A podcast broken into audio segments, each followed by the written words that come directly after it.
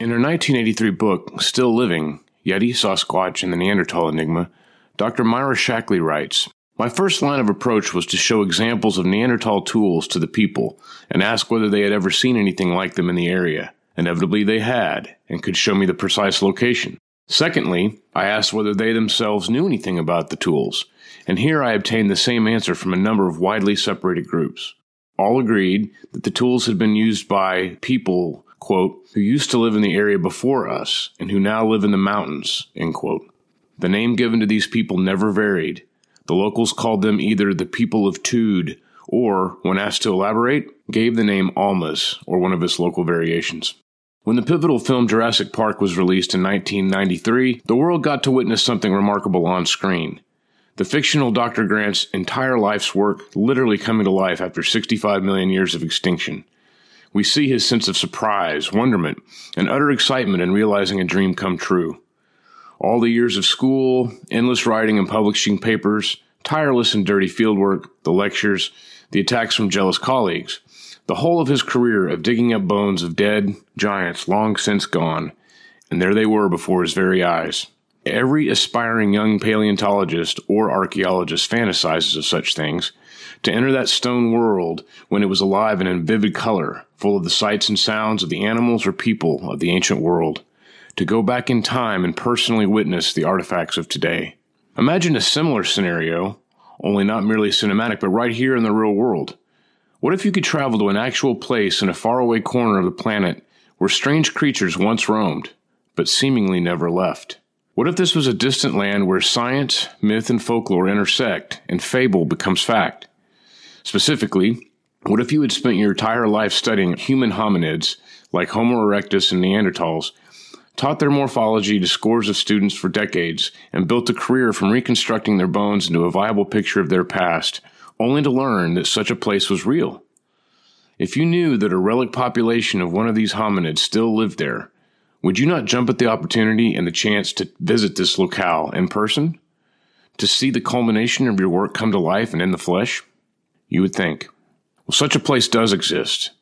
It is real, and so are these creatures if the stories are to be believed. But to the contrary, the mainstream scientists who ordinarily would be fascinated to witness it scarcely show any interest at all.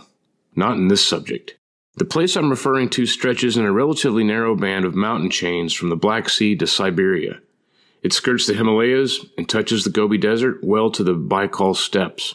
Each of the mountainous regions contain their own similar yet distinct cultures, and each of these peoples have their own centuries old myths and legends of a man like hairy beast existing within their lands. Moreover, each of these groups has had countless personal encounters reported amongst them and passed down through the local lore for centuries. They're seeing them. These regions all have the requisite archaeological history and lineage of sites that represent the very hominids that are being encountered in reality and most of them have the actual fossils to ensure this. The fossil record, bolstered by the archaeological sites they occupied, represent the ancient relatives of our past, and they are being encountered still alive in the present. An entire litany of folklore has sprung up to support this mythos created around these encounters and are woven into the landscape and natural world. Their existence was recognized by regional naturalists as part of their local flora and fauna centuries ago, and this is well documented. Luckily, a very small cadre of intrepid scientists, investigators, were willing to stick their necks out before the world and follow their noses. Instead of outright dismissal for fear of ridicule from the public and their peers, they chose to follow the evidence and clues that pointed out that something was afoot and warranted further investigation. With language and geopolitical barriers notwithstanding, their findings are finally coming to light. In the American judicial system, to score a guilty verdict and earn a conviction in a criminal trial, the burden of proof must reach beyond a reasonable doubt that the defendant committed the act. For a mere indictment, however, a much lower burden of proof is all that is needed for a criminal charge. The grand jury only needs probable cause that a crime was committed to indict the individual. I'm Paul Bowman of the North American Wood Ape Conservancy. In this discussion, I'll be making the case that probable cause exists to warrant further investigation that an extraordinary phenomenon is occurring, one of potential paradigm changing implications to anthropology and the world at large. Only a type specimen, a dead body, will meet the standard of beyond a reasonable doubt for a scientific slam dunk. Unlike the North American wood ape, this seems highly unrealistic likely unattainable and with different ethical connotations, and not the case that I'm making. I am calling for an intellectual gut check of academia from several fields, and that a case can be made that this story not only warrants a look, but there should be a scientific imperative to do so. The consequences of not investigating it would be almost criminal.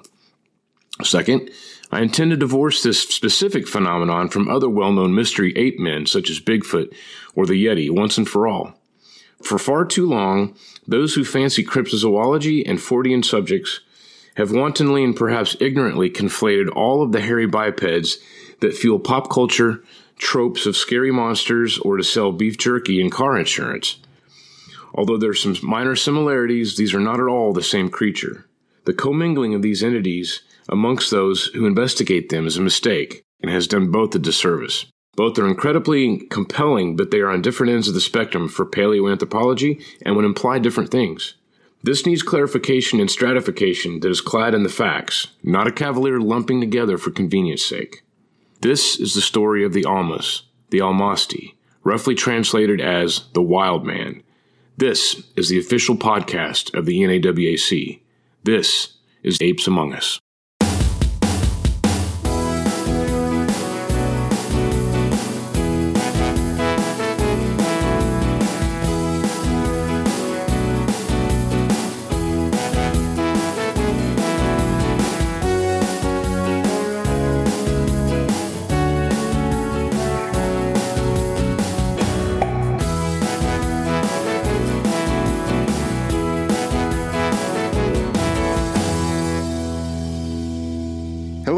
Everyone. Happy New Year. Welcome to this episode of Apes Among Us. I'm Matt Pruitt, and I'm joined here by my co host, Mr. Daryl Colyer. How are you doing there, Daryl? Good morning, Matthew. I'm doing well here in the uh, the hidden studio deep in the Ouachita Mountains. Excellent. We're also joined today by professional archaeologist and NAWAC Board of Directors member, Mr. Paul Bowman, who you all might remember from the episode Exploring Alternative Paths to Discovery. How you doing there this morning, Paul? I'm doing great. How are you, gents? Very good. Swell. Swell. Well, we certainly hope that everyone's having a wonderful new year thus far, and and welcome again to this episode, which is going to be another installment of this Planet of the Mystery Ape series, where we explore various mysterious hominoids that are reported in different parts of the world. If you recall from the first installment of this series, I interviewed Gareth Patterson, who talked about his research with lions and specifically with elephants in South Africa. And in the introduction to that episode, I referenced Ivan T. Sanderson's seminal book, Abominable snowman Legend Come to Life. And in that fantastic book, which was published in 1961, Sanderson sort of makes the case that there are these four different types or categories of these mysterious apes around the world that he calls the proto pygmies, you know, the very small type, uh, like the orang pendek, the Ebu Gogo, etc. The neo giants, which would be the large wood ape Sasquatch types, Bigfoot, Sasquatch, the Yeren, the Yowie. The subhominids, which are the more ape like quadrupedal uh, larger types, variations of the Yeti in certain parts of Asia, and then finally what he called the subhumans, which are more man-like forms, and that's what we're going to be discussing today. Paul here is is embarked on a project to collate and aggregate a tremendous amount of information about these mystery apes, and so we're here to discuss that today. And so, Paul, maybe for the listeners who might not be familiar with this certain category, we could talk about the specific geography, like where in the world are these things found? Essentially m- most of Asia. Uh, but uh, really, you could start on the east shore of the Black Sea, starting with the Caucasus mountain range, and go east. Uh, and there's, uh, if you were to look at a globe, there's a series of large mountain chains: uh, the Hindu Kush, the Pamirs, the Caucasus, and then the Altai uh, and and then a, a, small portion of the Ural Mountains in, in Siberia. But essentially, there's this sort of a band across Asia, and that's where all of these sightings take place. Well, I would expect that many of our, our listeners are like me, uh, Paul. They don't really know what these things are. Not sh- uh, we assume that they're one and the same with the wood ape, the Sasquatch, Right, and that's that's the problem as I see it. These things have been this this uh, particular phenomenon has been conflated uh, with the Sasquatch phenomenon, and they're not the same thing. Um, they have they have similarities, but they uh, apart from being bipedal, hairy, man-like things, that's about that's about where uh, the extent of of the similarities and where uh, this particular uh, phenomenon sort of branches out on its own. Okay, so you're not only asking people to accept that there is this unknown species to which we refer as the Sasquatch or the wood ape, you're also expecting us to accept that there's another hominoid species that is unknown that is different from the Sasquatch. 100%. 100%.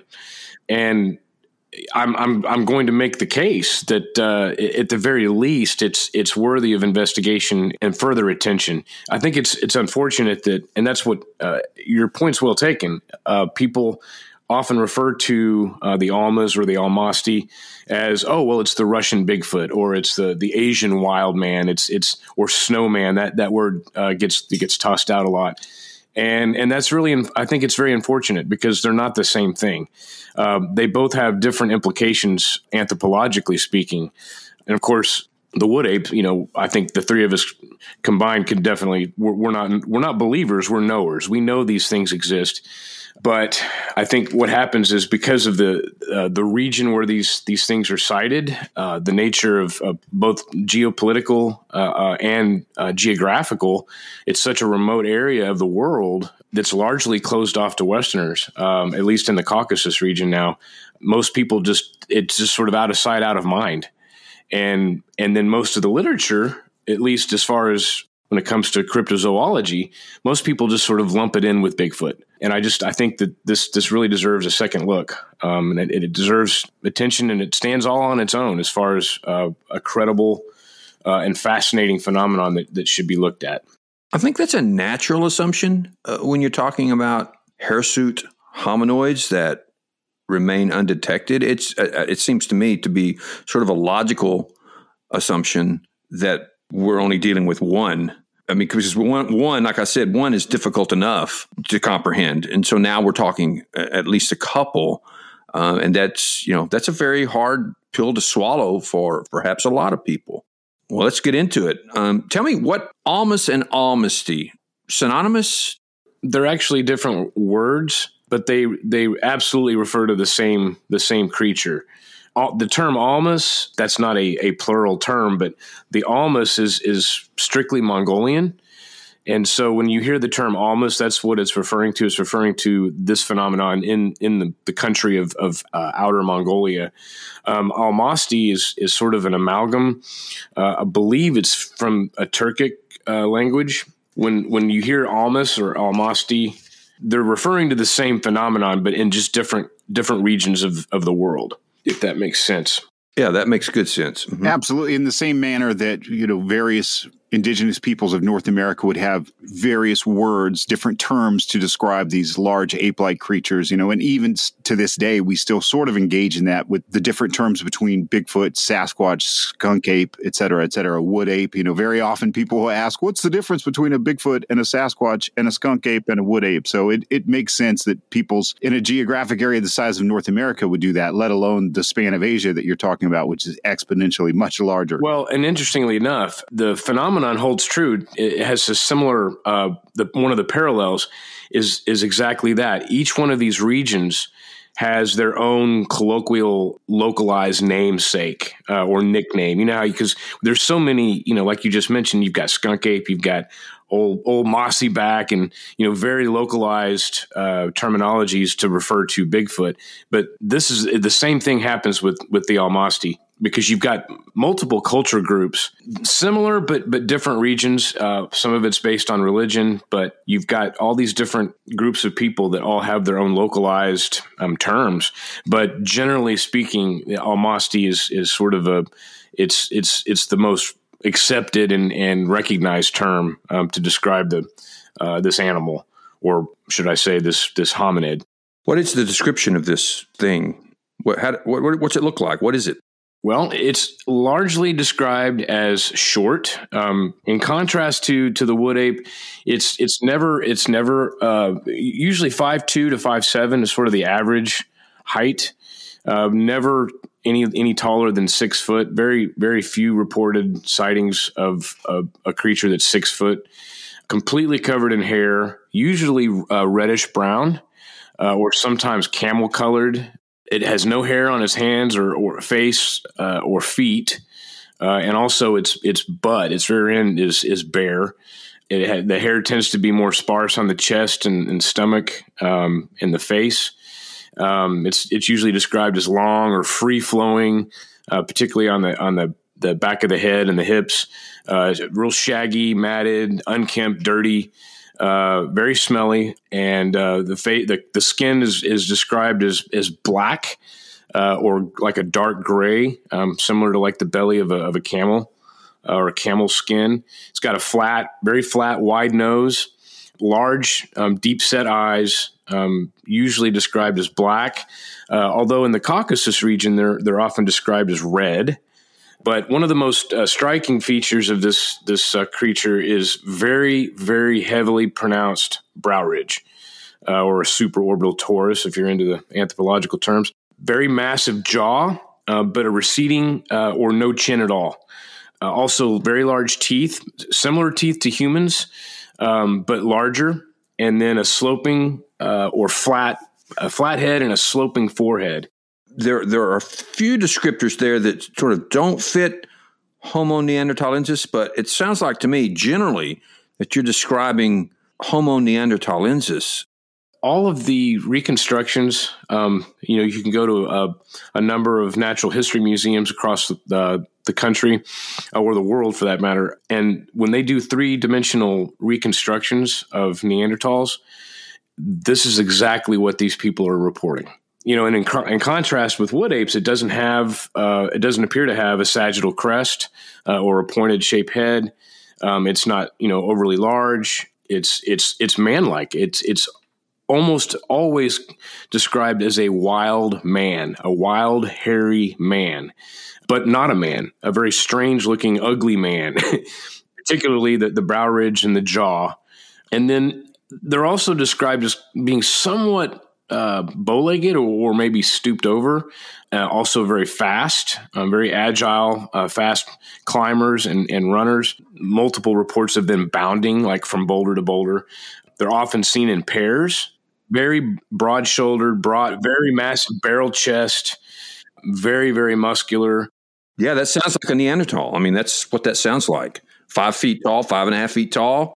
Exactly. And and again, it's it's it's when when you when you get familiar with the early uh, human hominids, that's makes them different and unique from from modern Homo sapiens. This is essentially what these these folks are seeing, uh, and everything that they've described. I mean, even down to the like the no chin, and that one that that alone is a, is an odd one um, because that's that's very distinctly um, Neanderthal. Okay, so where I'm going to go with that then, based on on what we know about Neanderthals is that logically we should have received reports that these things are engaging in ritualistic behavior, that they have that they fashion tools, they use tools, they may even have adornments, they they may even wear clothing. Do we have reports like that?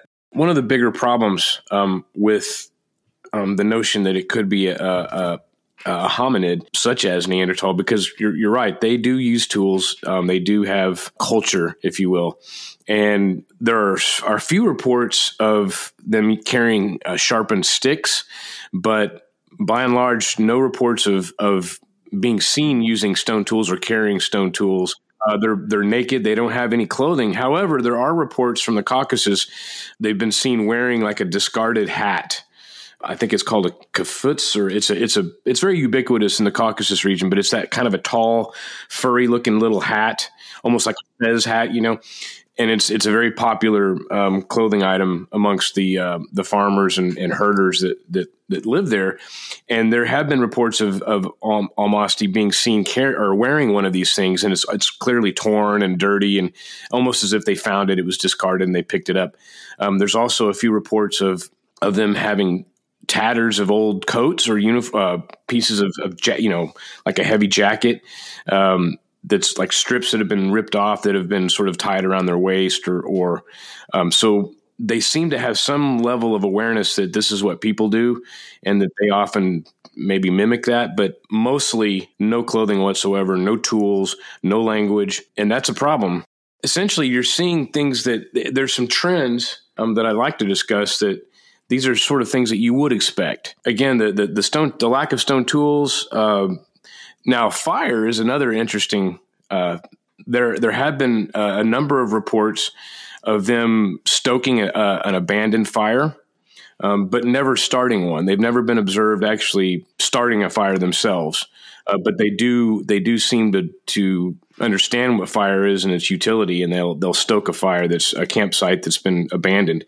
So that's another another problem. We know that Neanderthals used fire uh, as well as Homo erectus, but uh, Homo erectus is the uh, supposed, the ostensible inventor of fire, right?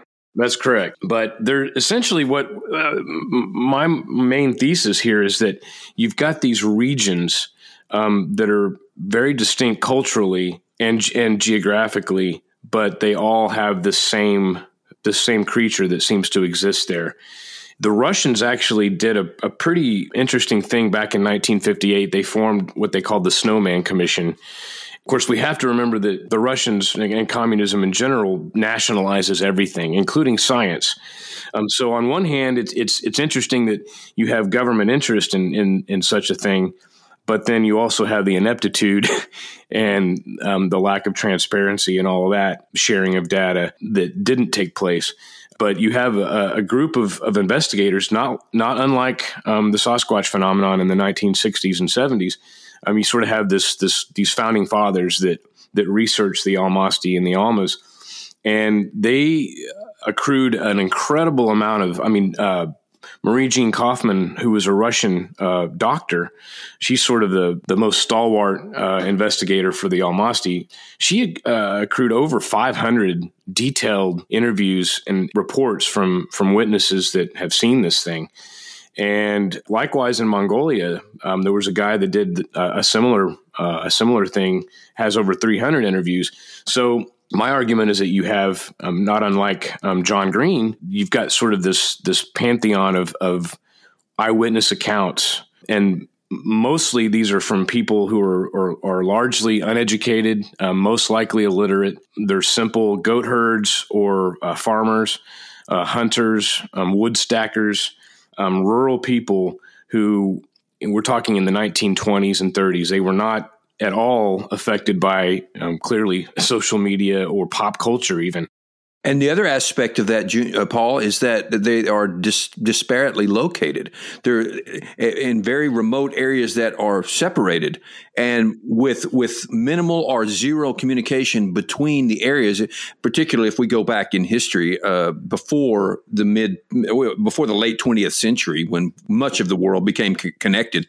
So they, they've identified the same thing, the same phenomenon, the same uh, creature but yet they had no connection to each other. That's compelling to me. Exactly, and the, the, their their descriptions are extremely detailed and very very consistent, and and that to me is also is also very telling. And so it, it's mainly from from Dr. Koffmann's uh, her reporting. I mean, she's got she she did a pretty good job of of sort of teasing out uh, some of these descriptors uh, to include diet and to say that it's it's omnivorous is, is sort of an understatement. I mean, I could go through the list of all the things that that it's been seen uh, or reported to have to to eat, uh, but it'd probably be easier to to pick on the things that you wouldn't really expect. One of which is the placenta, and since uh, many of these uh, these culture groups that have witnessed the Almasti, they uh, most of them live around horses or livestock, and so there's a numerous reports of them eating the afterbirth of of a foal or or a fawn that's been born. Uh, but they've also been reported eating horse manure. I can understand the placenta because of the nutrients, but I kind of hard pressed with my limited understanding of diet well, I think most mammals practice coprophagy, correct? I mean, there's there's many, many mammals that retrieve nutrients from waste, whether you know waste that they encounter, or sometimes you know even apes will recycle uh, their own waste in order to gain nutrients that were passed that weren't absorbed through the initial pass through, which is uh, fairly gross, but I guess it's uh, part. No, that's I didn't know that, Matthew. That's a good that's a good uh, little piece of data there. Also, uh, with the Almasti, particularly, there's a large number of reports of them eating hazelnuts, which in the Caucasus region, that's that's a, a pretty uh, a ubiquitous tree nut. And also, I thought this was interesting, but they've also been reported to eat earth nuts, which is uh, a type of they call it earth nuts, but what that is is a type of fennel. And I didn't remember this, but um, the Albert Ostman uh, account where he was know, kidnapped by a, a, Bigfoot and brought back, you know, to the to the family. Uh, he made mention of of the female um, Sasquatch digging an earth nut. So again, I'd never heard that term before, but that's that's something that's reported. Uh, also, cow parsnip and grains, just simple uh, wheat and other cultivated grains, just literally picking up handfuls and, and shoving it in their mouth all of these mountainous regions uh, have are, are well stocked with with uh, a large game, particularly ibex, uh, Ar- argali sheep, can- wild camel, wild horse, red deer or elk, uh, gazelles, and uh, large ovicaprid species like that. So there's plenty of them to eat, plenty of things for them to to use um, for foodstuffs, and so I think that's interesting. But also they're they're said to inhabit caves uh, or even uh, build small nests, like in, in heavy brush or, or, tall grass. There's even one account of, of a tree nest sort of being found. And um, they've also been reported occupying uh, buildings, particularly sheds or, or and some uh, in, in, in, the Caucasus region, there's an interesting account of, of a, a group of uh, Cossacks that were uh, excommunicated by Stalin and sent to basically Siberia. And they whole villages were just completely abandoned. And witnesses had come had sort of backfilled in and, and had found these these Almasti occupying these people's residences. And so that's kind of an interesting yeah, it's sort of interesting. Um, and there's there's there's even an account of uh, a birth uh, where one uh, a female Almasti was was uh, seen giving birth, and uh, their babies have been seen uh, in other reports, and essentially they're they're hairless. They're they're born naked like like people are, um, and at some point, you know, uh, as as infants, they they develop to, to grow this full you know thick coat of hair. So I think that's an interesting little little tidbit of information. So Paul, you're writing. I understand you're writing a book on this subject. What's your what's the thesis of your book? You've sort of given us a little bit about what your what the case you're making. What, what is your what is the the focused thesis of your of your case of your presentation? What I'm trying to do is is and and Matt and I have discussed this before in reference to to wood apes, but I'm I'm basically trying to make a case that there is something afoot um, that needs to be further investigated preferably by the scientific community. And and it's almost to me when you when you look at the evidence, it's academic or intellectual malfeasance to not look into this phenomenon because the implications of what it could be to me are are, are just too important. But when you make a, if you look at it like say from a a criminal justice perspective. You know, to get to earn a conviction in a court of law, you must uh, it has to you have to reach the the the burden of proof is is beyond a reasonable doubt. Well, if you wanted to indict somebody in a grand jury, all you need is probable cause. And if you've got probable cause to move forward with an indictment, the, the, the burden of proof is much lower. And my argument is that the burden that the, the, the actual uh, stack of evidence that, the, that this thing actually exists and and we need to find it and find out what it is. I think it definitely there's definitely probable cause. And, and and also unlike the the Sasquatch phenomenon, I kind of look at it as as as four legs of a stool. And at the top of that stool is is the actual phenomenon, the, the Almasti.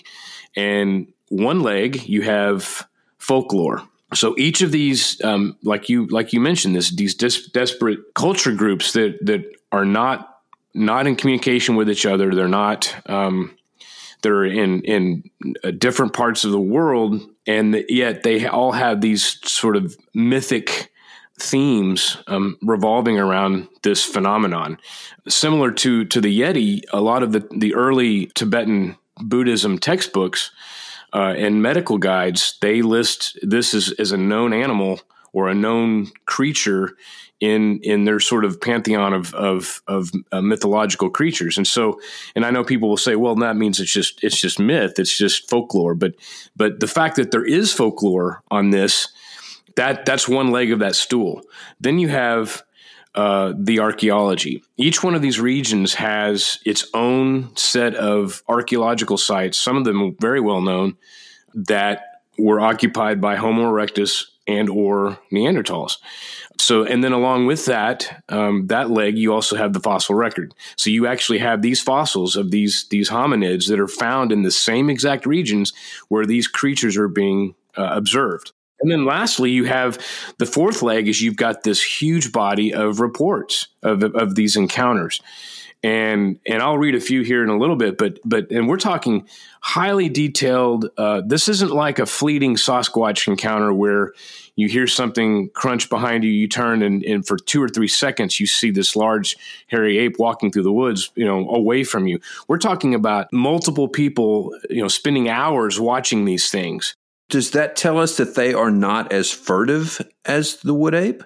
I would definitely say that's the case, um, which is which is strange. But the way I see it is that you've you have the phenomenon, and so what is that? What what what's the source of this phenomenon? Well, you you've got these four different legs of evidence, if you will, that support this phenomenon. It is within the purview of science to explain the natural world, the physical world, right?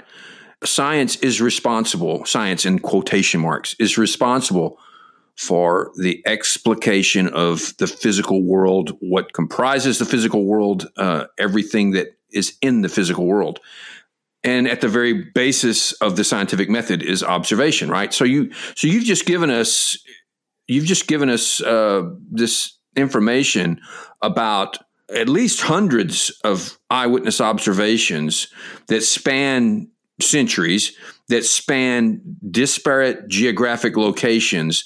And so it seems to me uh, it would be it would be a, res- a very responsible thing to do for for someone to at least take this basically serious and look into this and and and do what you're what you're asking what you're what you're proposing needs to be done and that is to investigate examine this and and take it to its logical conclusion absolutely so i mean just imagine if the very notion that there is a relic population of Neanderthals or Homo erectus still alive and still roaming the you know the mountains of of of Eurasia. Earth shattering. It, it, it, exactly. It's ex- and it's it's mind boggling to me that, and I think I think again, like I mentioned before, it, it's it's largely just happenstance that this thing just sort of gets lumped into the the sort of the umbrella of you know uh, hairy wild people or wild men, and it gets tossed around, you know, with with the Bigfoot and Yeti and and um, with those terms, everyone just sort of assumes it's just a, another version of that,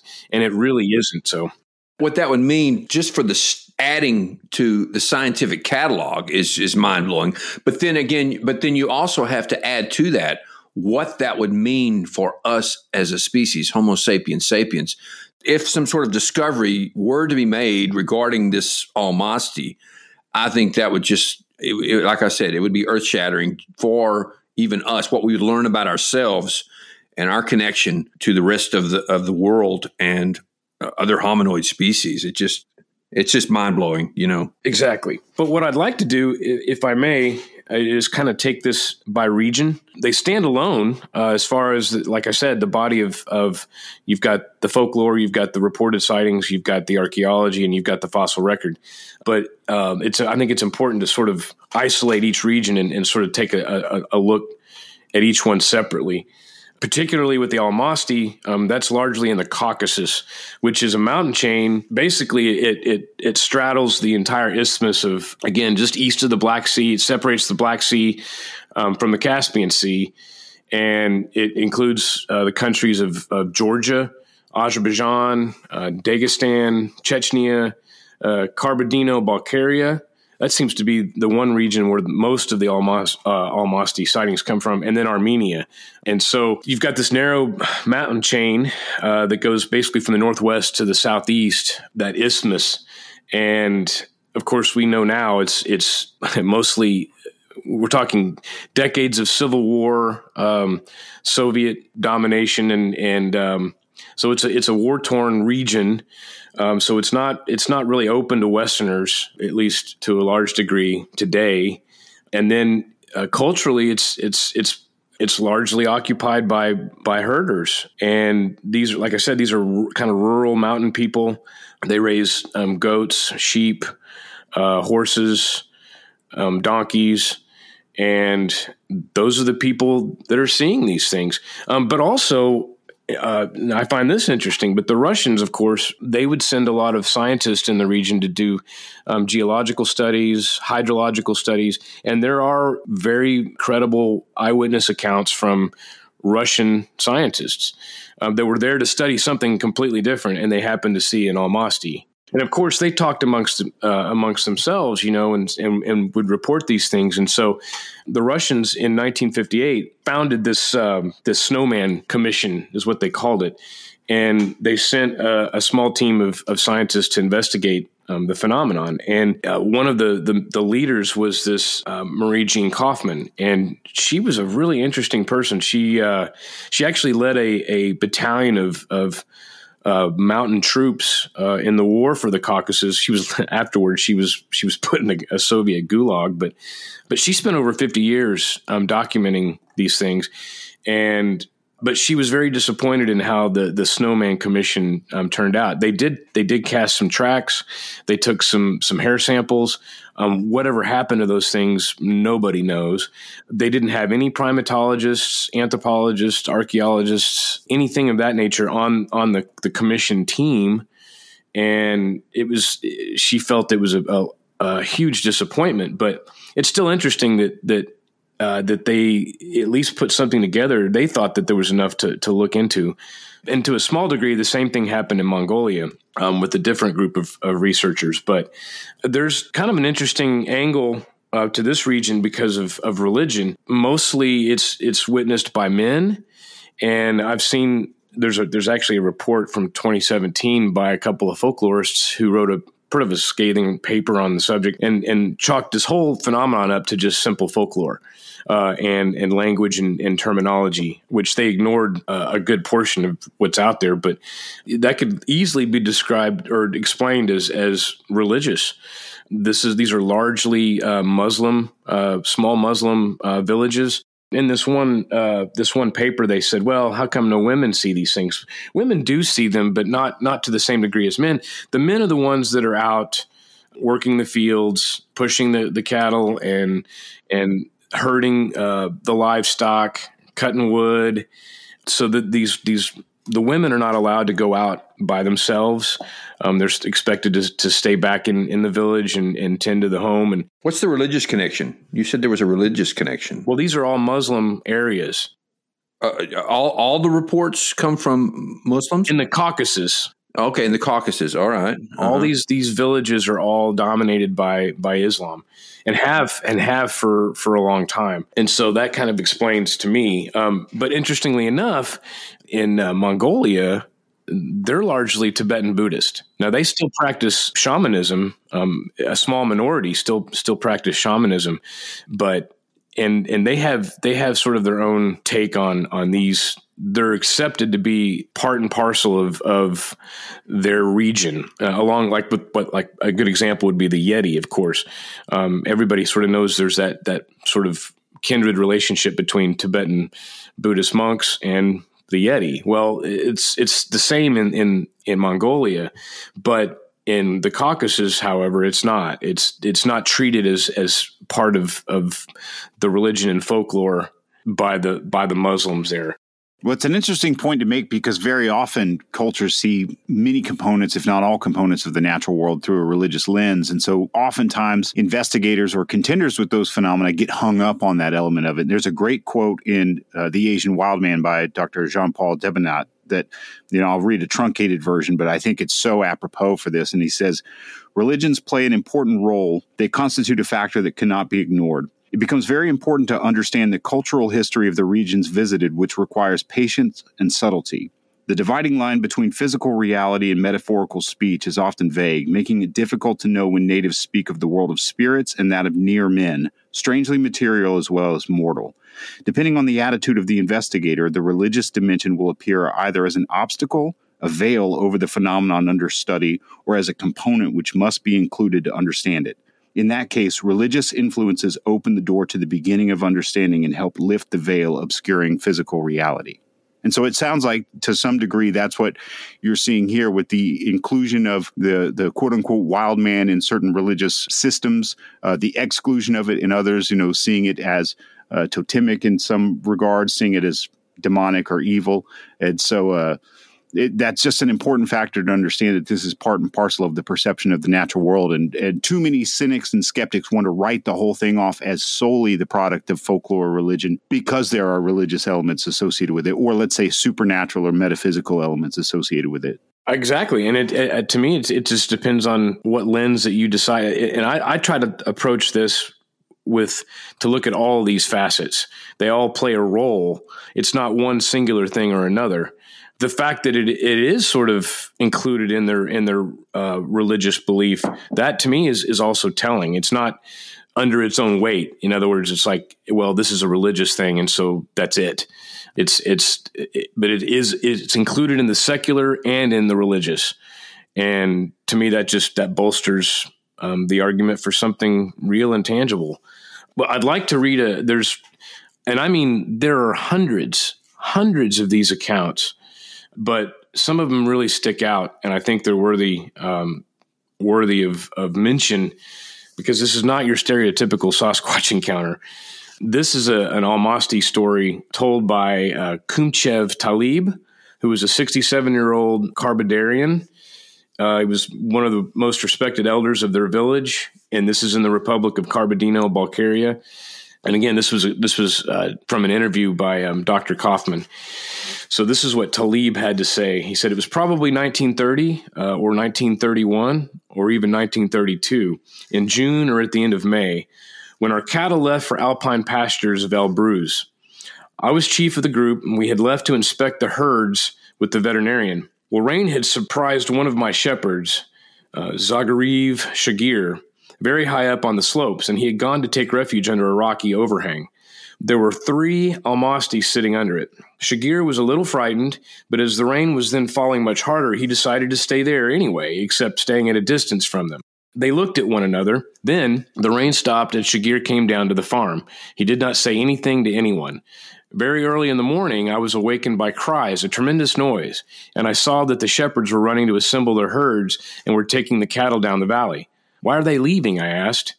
There are Almastis under the rock up there. At that moment, Shagir declared, It's true. There are three Almastis sitting up there. I saw them yesterday evening. I was then really angry, and I said to Shagir, You're an idiot. You were frightened by a bush. No, said Shagir. I saw them. Well, why didn't you tell anyone? Shagir replied, Because the old people have warned. When you see an Almasti for the first time, if you tell anyone about it, you'll get a bad headache. Well, for me, it was the first time I'd seen one.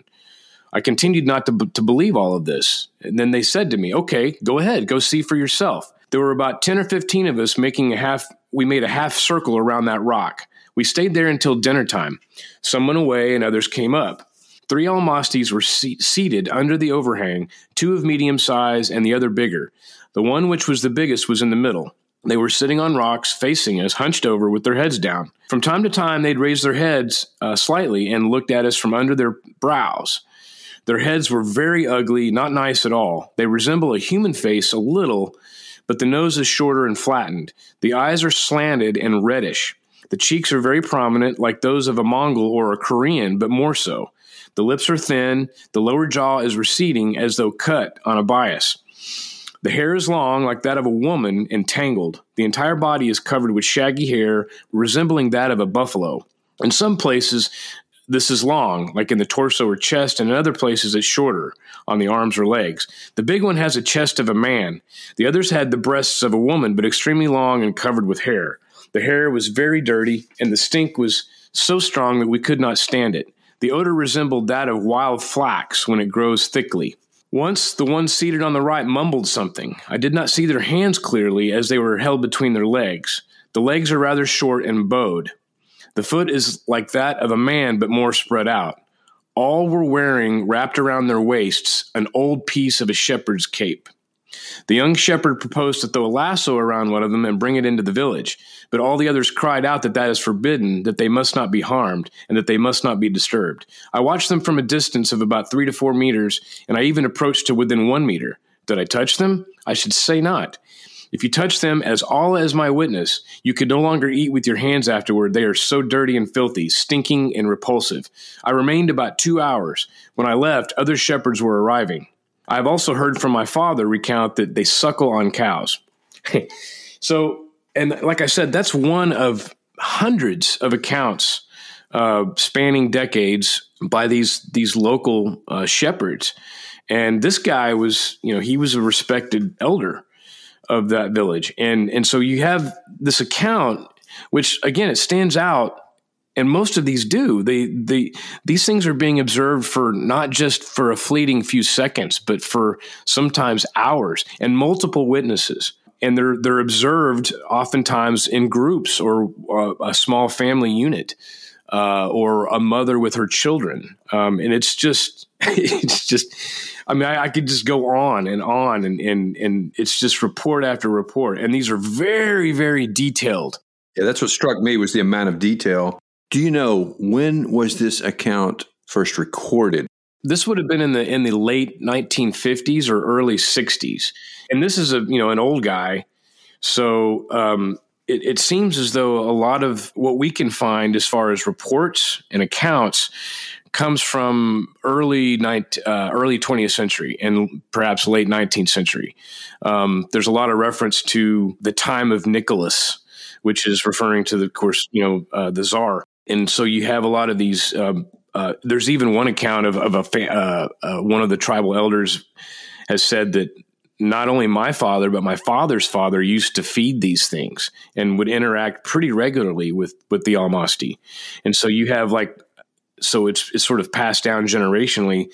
Everyone knows about these things; they're just sort of common knowledge, which of course takes on you know this sort of air of, of myth, but but then when people see them, they're like, oh my gosh, they actually exist, you know? Uh, this is a story told by Akamenov Kuzer Beckenlook, who was a 50, a 55 year old uh, who's a farmer. And, and this is what he told her. He said, A month ago, on the 10th of August, which was 1964, about three kilometers from the village, I was uh, tending to a field of sunflowers where there remained some open places where seeds had not been sown. Suddenly, I heard a strong noise as if some someone were blowing noisily, like a dog when a fly gets into his nose. When the sound occurred a third time, I put down my scythe and went to look. Suddenly, two arms, like human ones, but long, black, and hairy, extended out of the foliage in my direction. I ran immediately to my cart and climbed up on it. It had been unhitched about 10 meters away. Standing on the cart, I saw a silhouette resembling a human one, which was bent over and was pushing into the sunflowers. I only saw clearly the back, which was covered with long reddish hair, like that of a buffalo, and the long hair of, of the head. I did not see its face. When the Almasti had left, I recognized it at once because I formerly have seen others. I came down from my cart and returned to my scythe. At that moment, I heard a squealing at the same place. I advanced carefully and pushed the stalks apart. On the packed down grass, as in a nest, were lying two newborns. It was clear that she had just given birth.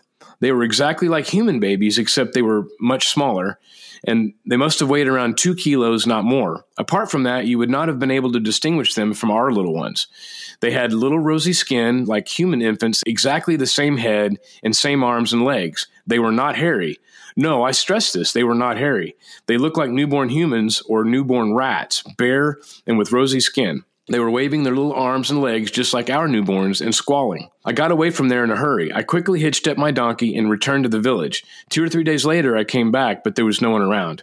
Koffmann asked, Why did you not tell anyone about this? What do you mean, not tell anyone? I told my wife and my neighbors about it. I mean, why did you not report it? But report it to who? For what reason? Well, to the authorities or to the police, to the uh, Soviet the idea of reporting such foolishness to the authorities and Almasti giving birth aroused great hilarity from the small group present in this interview. But you didn't know that this was of interest, that scientists are studying the Almasti? Who knew that was important? Never in my life had I heard it said that it could be of interest to anyone.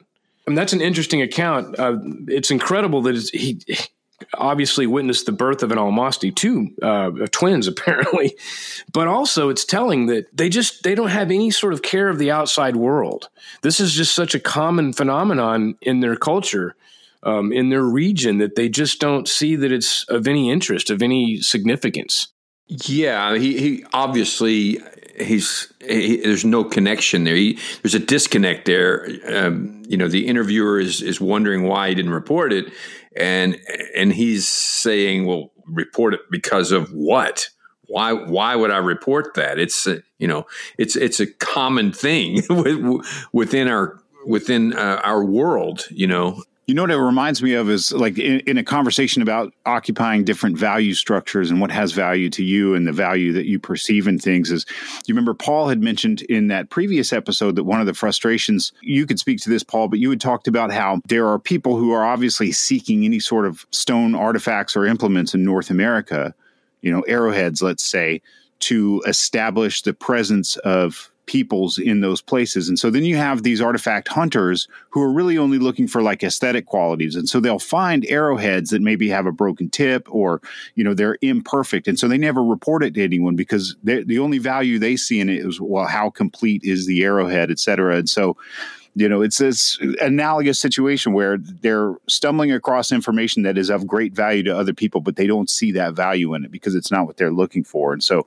I can imagine that people who occupy these different value structures, you know, who are just trying to survive, herdsmen, etc don't necessarily see the need to uh, drop everything and make the cross country trek to go into some metropolis where capital S science is located and to report these things, you know and again, I could go on for hours reading similar accounts like these uh, from the Caucasus. Um, she did a great job of, of collating these interviews, and she, you know, obviously asked very um, detailed questions. But this goes back much, much further uh, in time. There is an account uh, from the from the early 1400s.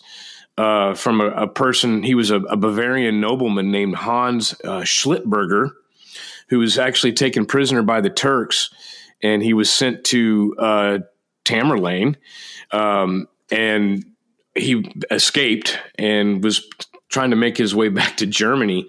And he actually wrote about his travels, and you can actually I, I I haven't seen it, but they're they're housed in uh, somewhere in Munich. But um, this is an extract taken from his journal and this would this would be east. This would be in the Tian Shan range, which the mountains uh, when they when they extend out from the Pamirs and the Hindu Kush region, there's a small sliver of, of northwestern China, the Tian Shan range, and that they uh, farther east moved uh, turn into the Altai range. But this this account comes from the Tian Shans, and this is what this is what uh, Schiltberger had to say.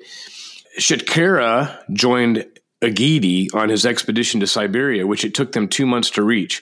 In that country, there's a range of mountains called the Arbus, which is 32 days' journey long. The inhabitants say that beyond the mountains is the beginning of a wasteland which lies to the edge of the no- of the earth.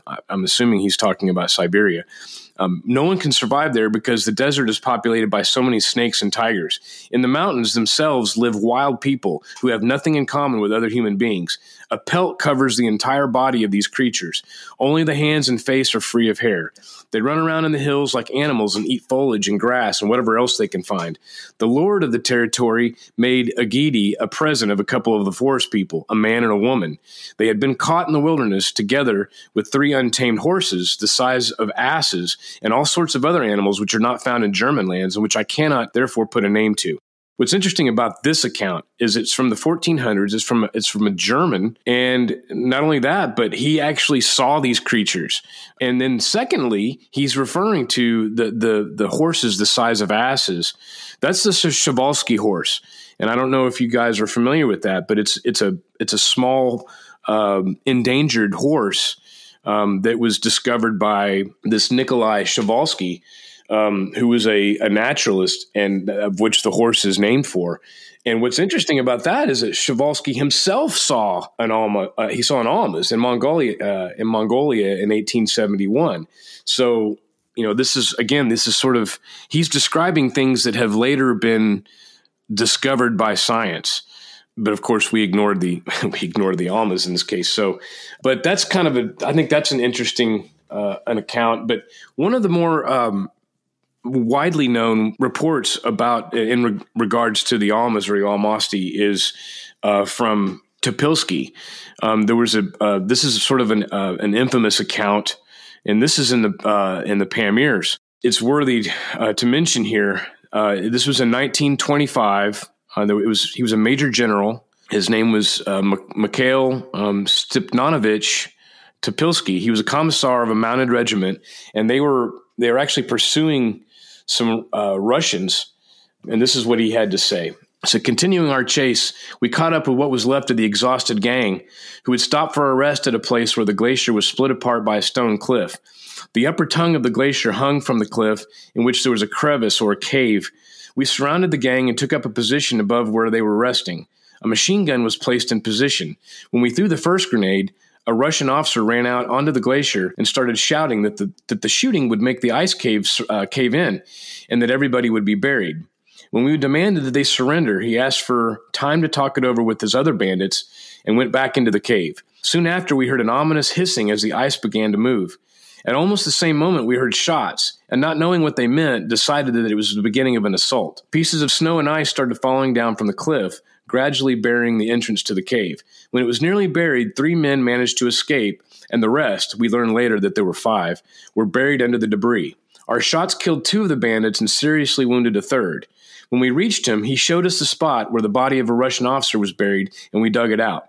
The wounded man turned out to be an Uzbek tea house owner from Samarkand. We questioned him, and he gave us the following information. While the bandits were discussing our order to surrender, some hairy man like creatures, howling inarticulately, appeared in the cave through a crevice, which possibly led upwards from the cave. There were several of them, and they had sticks in their hands. The bandits tried to shoot their way through. One of the bandits was killed by the creatures with sticks. Our narrator received a blow from the stick on his shoulder and rushed to the cave entrance with one of the monsters hard on his heels. It ran out of the cave after him, but he shot it and it was buried under the snow. To check up on this strange story, we made him show us the exact spot and cleared the snow away. We recovered the body all right. It had three bullet wounds. Not far off, we found a stick made of very hard wood, though it cannot be stated for certain that it belonged to the creature. At first glance, I thought the body was that of an ape. It was covered with hair all over. But I know there were no apes in the Pamirs. Also, the body itself looked very much like that of a man.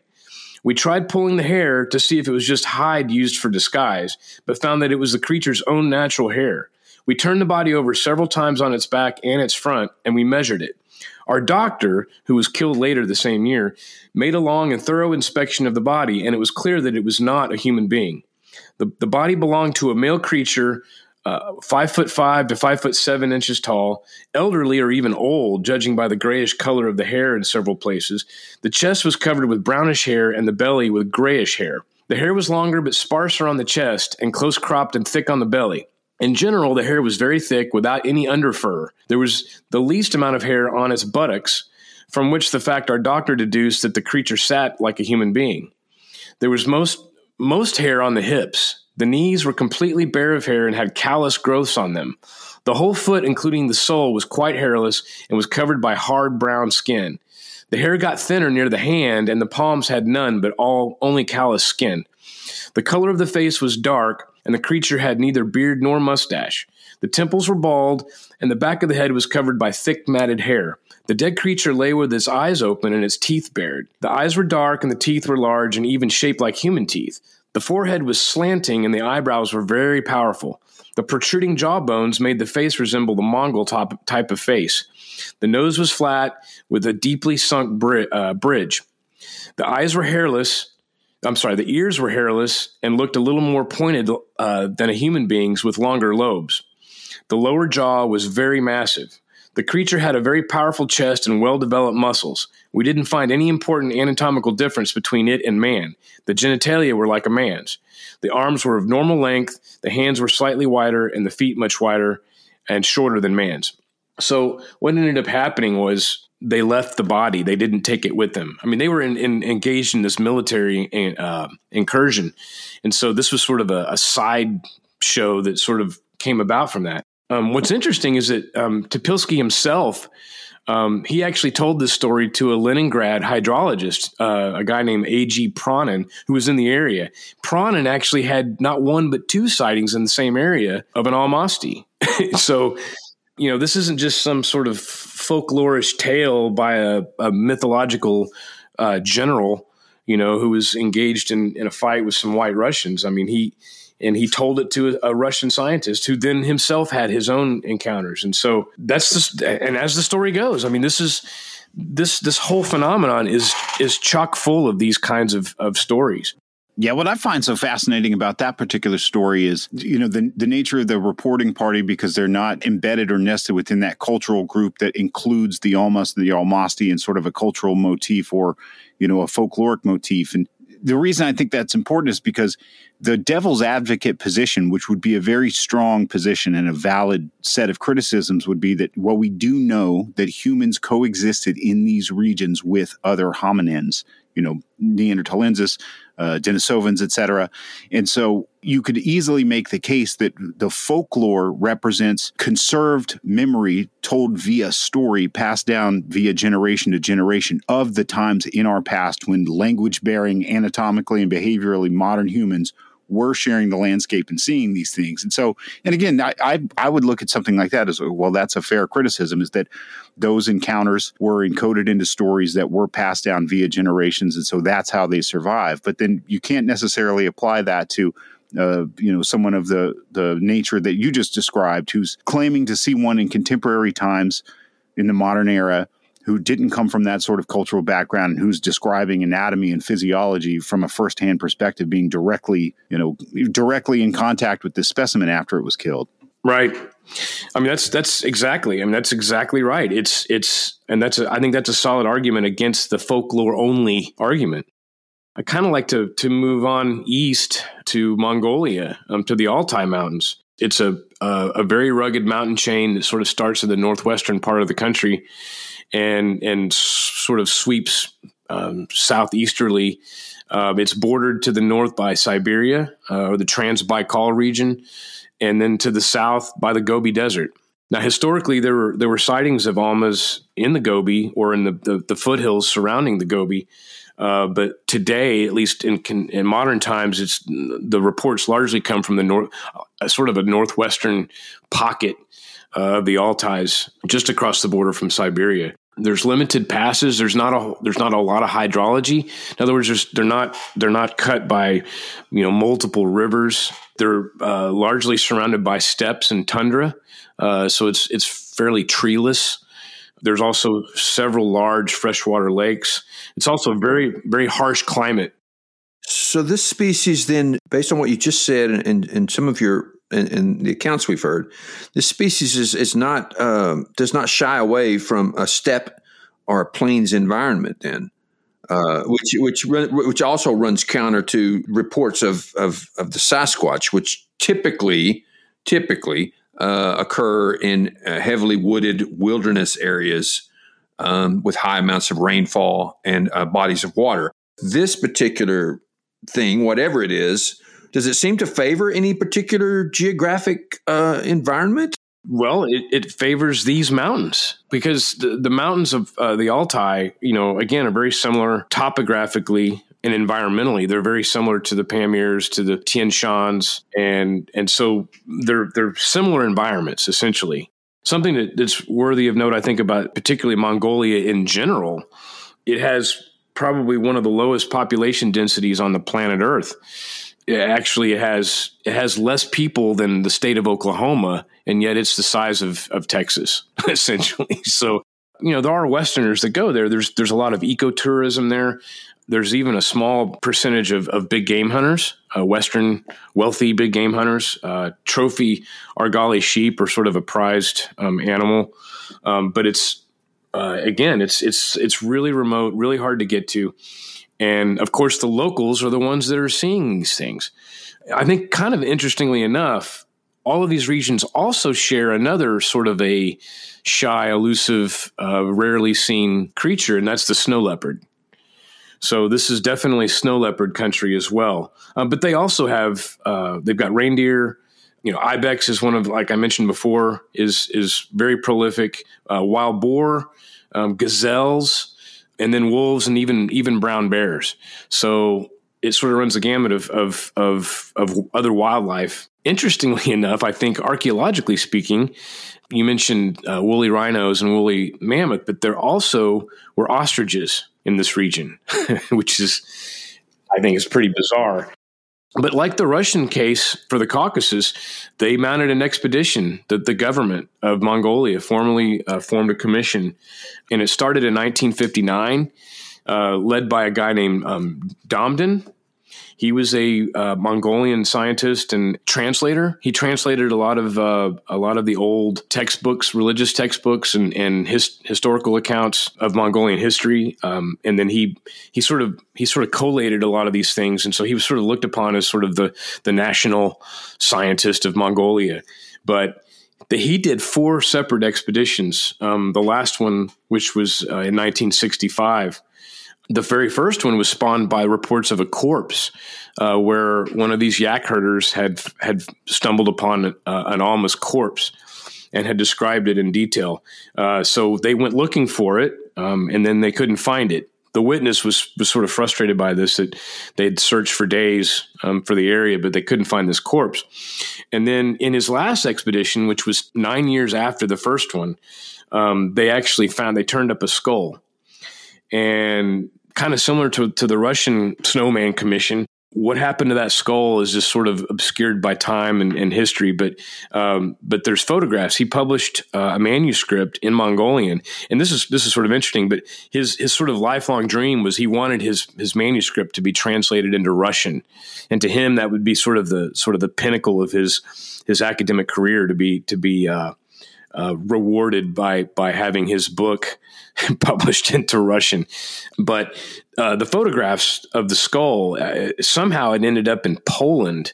I believe it was a physical anthropologist um, that examined it, but it, it, very clearly was was a, a female uh, Homo sapiens skull. So the the belief is that in that nine years um, time frame, if if the, the carcass ever existed at all, um, it was somehow either replaced by a, hum- a, modern human, or perhaps it wasn't even in the in the right area. But so you have these sort of interesting little side mysteries that ultimately turn out to be nothing. Um, unfortunately, um, but there's also a report of a, of a full skin of an almas uh, in the northeastern part of Mongolia. There's a, uh, a, a group of monasteries, seven, I think, to be exact, that were when the, the, the Bolsheviks took over Mongolia, when when they became uh, a communist country, they burned most of the monasteries down, uh, save for two, I believe. Uh, and then once once communism collapsed in the early 90s, um, they started rebuilding these monasteries.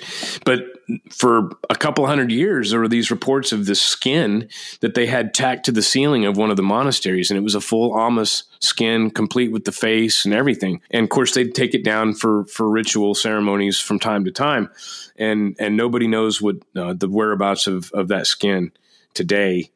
Um, Adam Davies told me that um, he asked one of the lamas there at that monastery that they said they knew of the skin, but they had no idea what had happened to it. But it just sort of disappeared. It seems like, from what you're describing, that there was this advent of serious inquiry into these particular surviving hominins. Then it just all sort of dies off in like the mid 20th century there. And I'm sure there's a lot of reasons for that. Like you described, the terrain is inhospitable and it's such a large area that these things are distributed across. And then I'm sure there's geopolitical reasons and economic reasons that these were not pursued further scientifically. But when do you see as being like sort of the, the death of, of the inquiry into this? Because clearly no one's looked into this for a very long time. Probably the, the mid to late 60s. Um, there's there's some some more accounts in the early 70s. Um, and again, it just, I don't think, I think people just quit looking. Um, but the, from what I've been able to assemble, there, there doesn't seem to be any lacking of, of sightings today. You know, there's still, there's still reports coming out of this, this Northwest corner of Mongolia. That was, that's exactly what I was going to ask you next is do we have any 21st century reports? Uh, there was there was a mountaineer, I, I believe he was Russian, um, in uh, 2003 who found a, a, a, foot, and I think he took the foot. It, it, turned out to be a bear, but so I don't really I don't really would would count that as as something in the 21st century. But if there is, it's just you just don't hear about it. And who who's going to be who's going to be uh, the person collating these reports? Who's who are they going to report it to?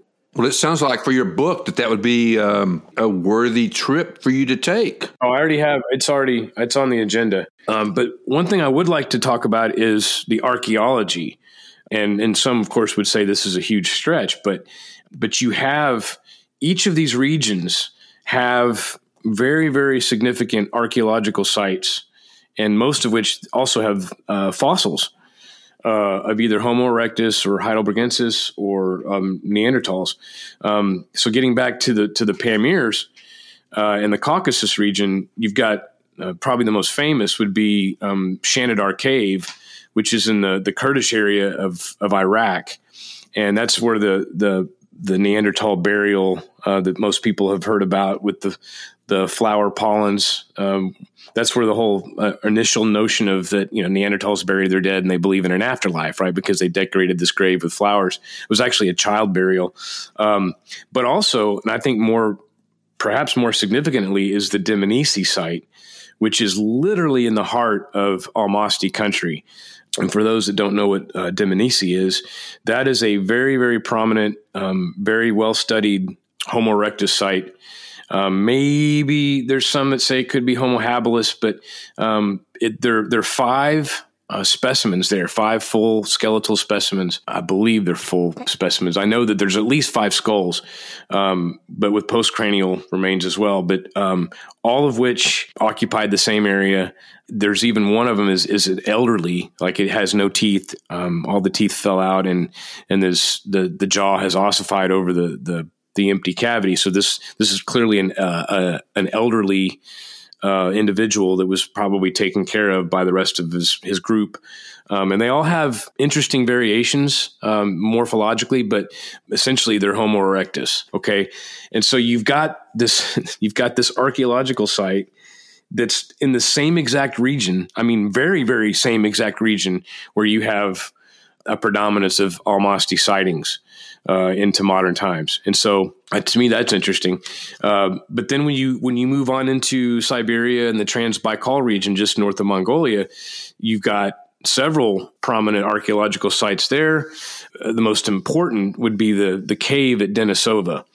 And so that's also a possible contender for what this thing is or could be, and that's the Denisovans. And for those that don't know about the um, Denisovans, so you have this cave in Siberia. It's named after it was named after a a, a hermit that lived there named Denis.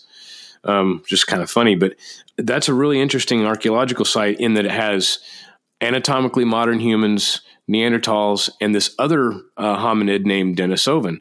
That was they all lived in the same cave. Um, in fact, one of the remains that was found there genetically, they were able to prove that was actually the offspring of a Denisovan and a Neanderthal. So they were they were interbreeding and, and basically you know cats and dogs living together, mass hysteria kind of thing. So and the earliest um, stratum of, of the cave at Denisova is about fifty thousand years ago. Uh, you have other sites in that area. Uh, there's a cave at uh, Kamenka. There's uh, Okladnikov Cave, uh, and then Kara-Bom, which is um, these are all uh, prominent Neanderthal sites um, in that region. of course, you find the, the, stone toolkits of Neanderthals and to some degree Homo erectus. You've got Acheulean hand axes, you've got uh, Mousterian uh, spear points, and then you also have cores and scrapers. You've got bone tools, to, uh, tools made of antler, uh, awls, and and bone needles, particularly. And then you also this is also something that that, that becomes problematic. Uh, for assigning Neanderthals to this uh, this phenomenon, and that's you've got these cultural items, and um, archaeologists call this a modern cultural pa- uh, package. And um, that includes uh, ostrich egg shell beads, bone beads, uh, pendants that are made out of uh, teeth. Uh, some of these are stained in red ochre. You've got bracelets. You've got uh, even got a couple of bear head effigies that are made out of mammoth bone. So, um, then, and then particularly at the cave uh, believe it's uh, Kamenka, there's a bird bone flute there. Um, so obviously these are these are signs of of what we think of as as modern culture, modern meaning um, Homo sapiens sapiens, and so we don't really see any of those elements um, observed in the Almasti. Well, okay, so okay, well then I would have to look elsewhere other than the uh, Homo neanderthalensis, right? This is not empirical, of course, but there, I have seen some theorize that maybe uh, sort of the cultural items may have been uh, relegated only to either a shaman or maybe a, a religious leader within the group. Um, the same might be said for for stone tools. Um, it's an interesting line of thought. I, I just don't know if I can get there, but it's kind of the assumption that, you know, with, with Paleo Indians in North America, were they all hunters? I mean, how do we even know that? We don't. We don't know.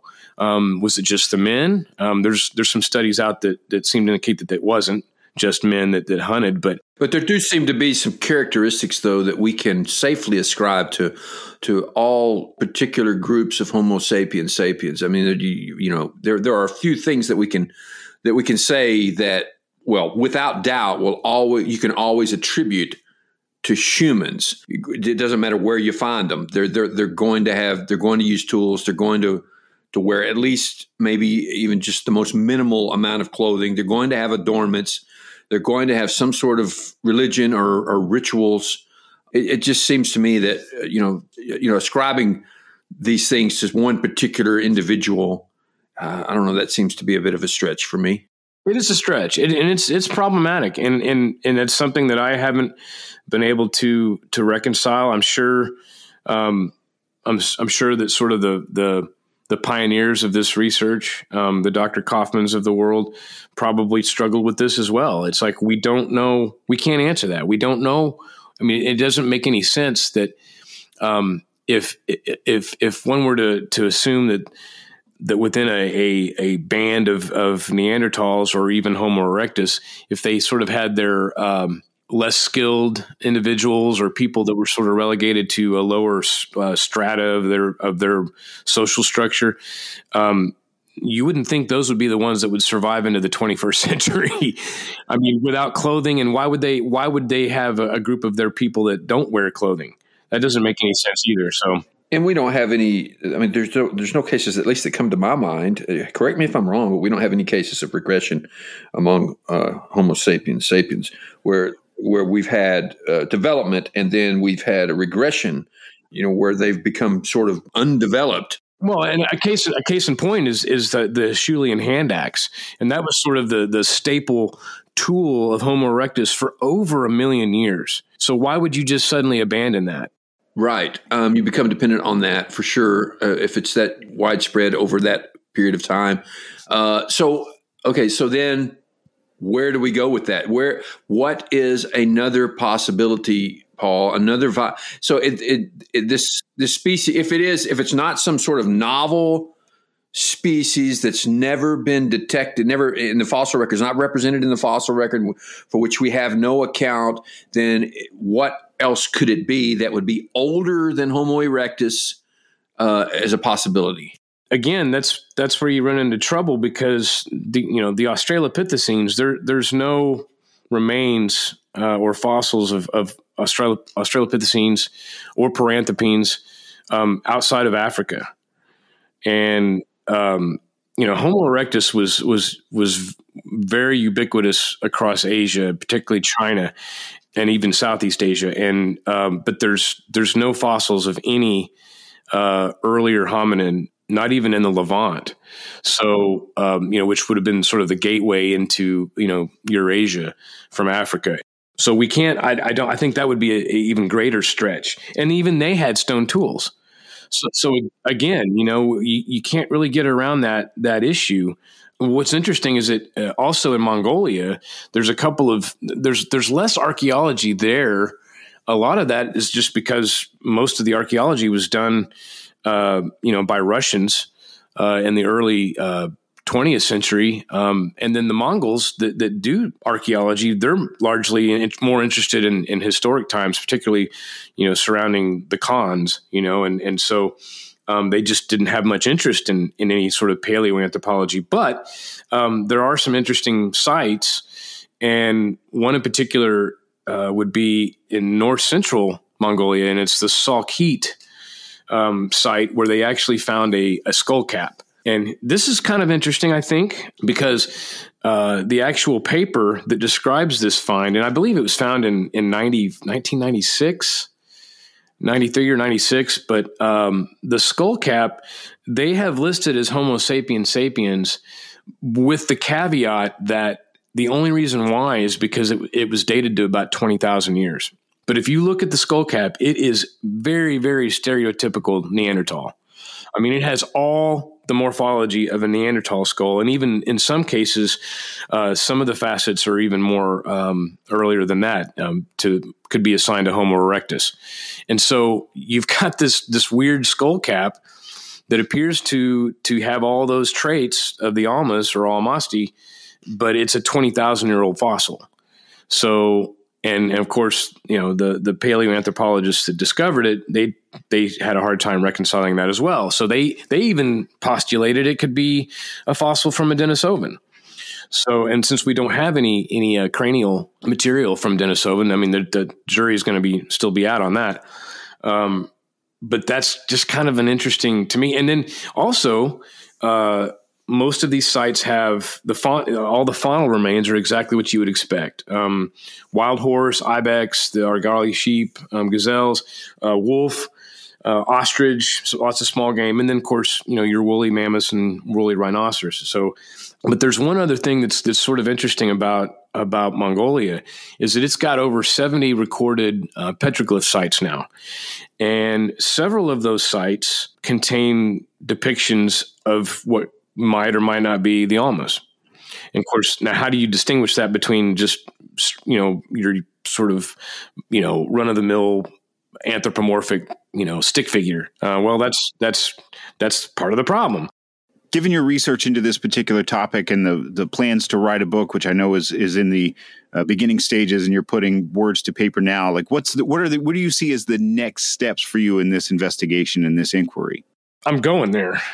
so I don't I don't know how I can I can even write about the subject with any uh, honest effort um, without actually going there to see for myself the the geography, the topography, the culture, you know, to meet the people there. Um, but I have I have a contact in academia that that has um, local contacts and and people that may still be seeing these things, um, and also knows um, the archaeology of the region.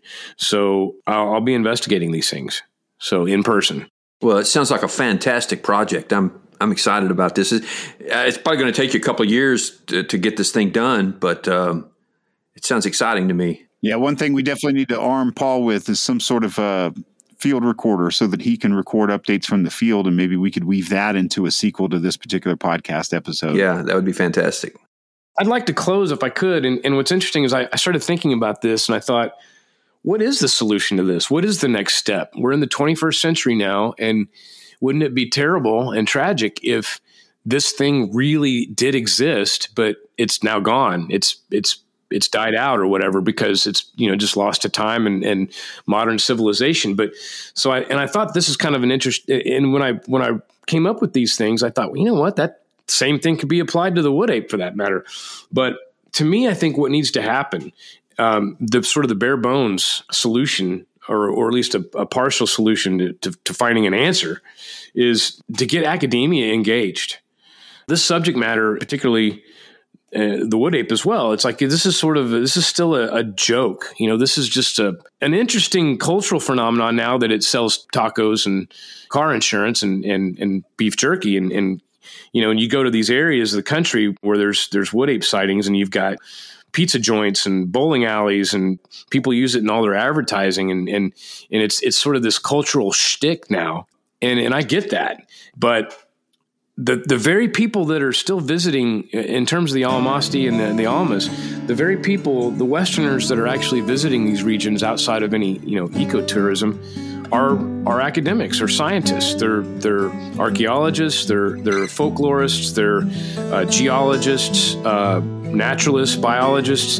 These are people that are actually doing field work in these regions, and so they're scientifically trained. And so these are the people that need to be keeping their eyes and ears open. And instead of just sort of laughing it off as like local legend, they should be raising their eyebrows at this. Personally, I think it's absurd that uh, a, a, discipline that is tasked with explaining the physical world would would just pick and choose certain things uh, deemed worthy to investigate simply because one cannot wrap one's mind around it.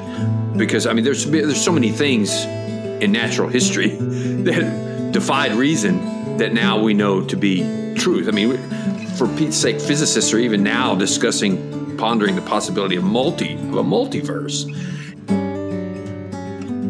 Well, Paul, I commend you for taking on this project. It is definitely a worthy endeavor, and I certainly hope that our uh, listeners have learned a lot today. I know I certainly have. It's exciting. I'm, I'm excited. well, good luck, Paul. Wish you a lot of luck with this, man. Appreciate it.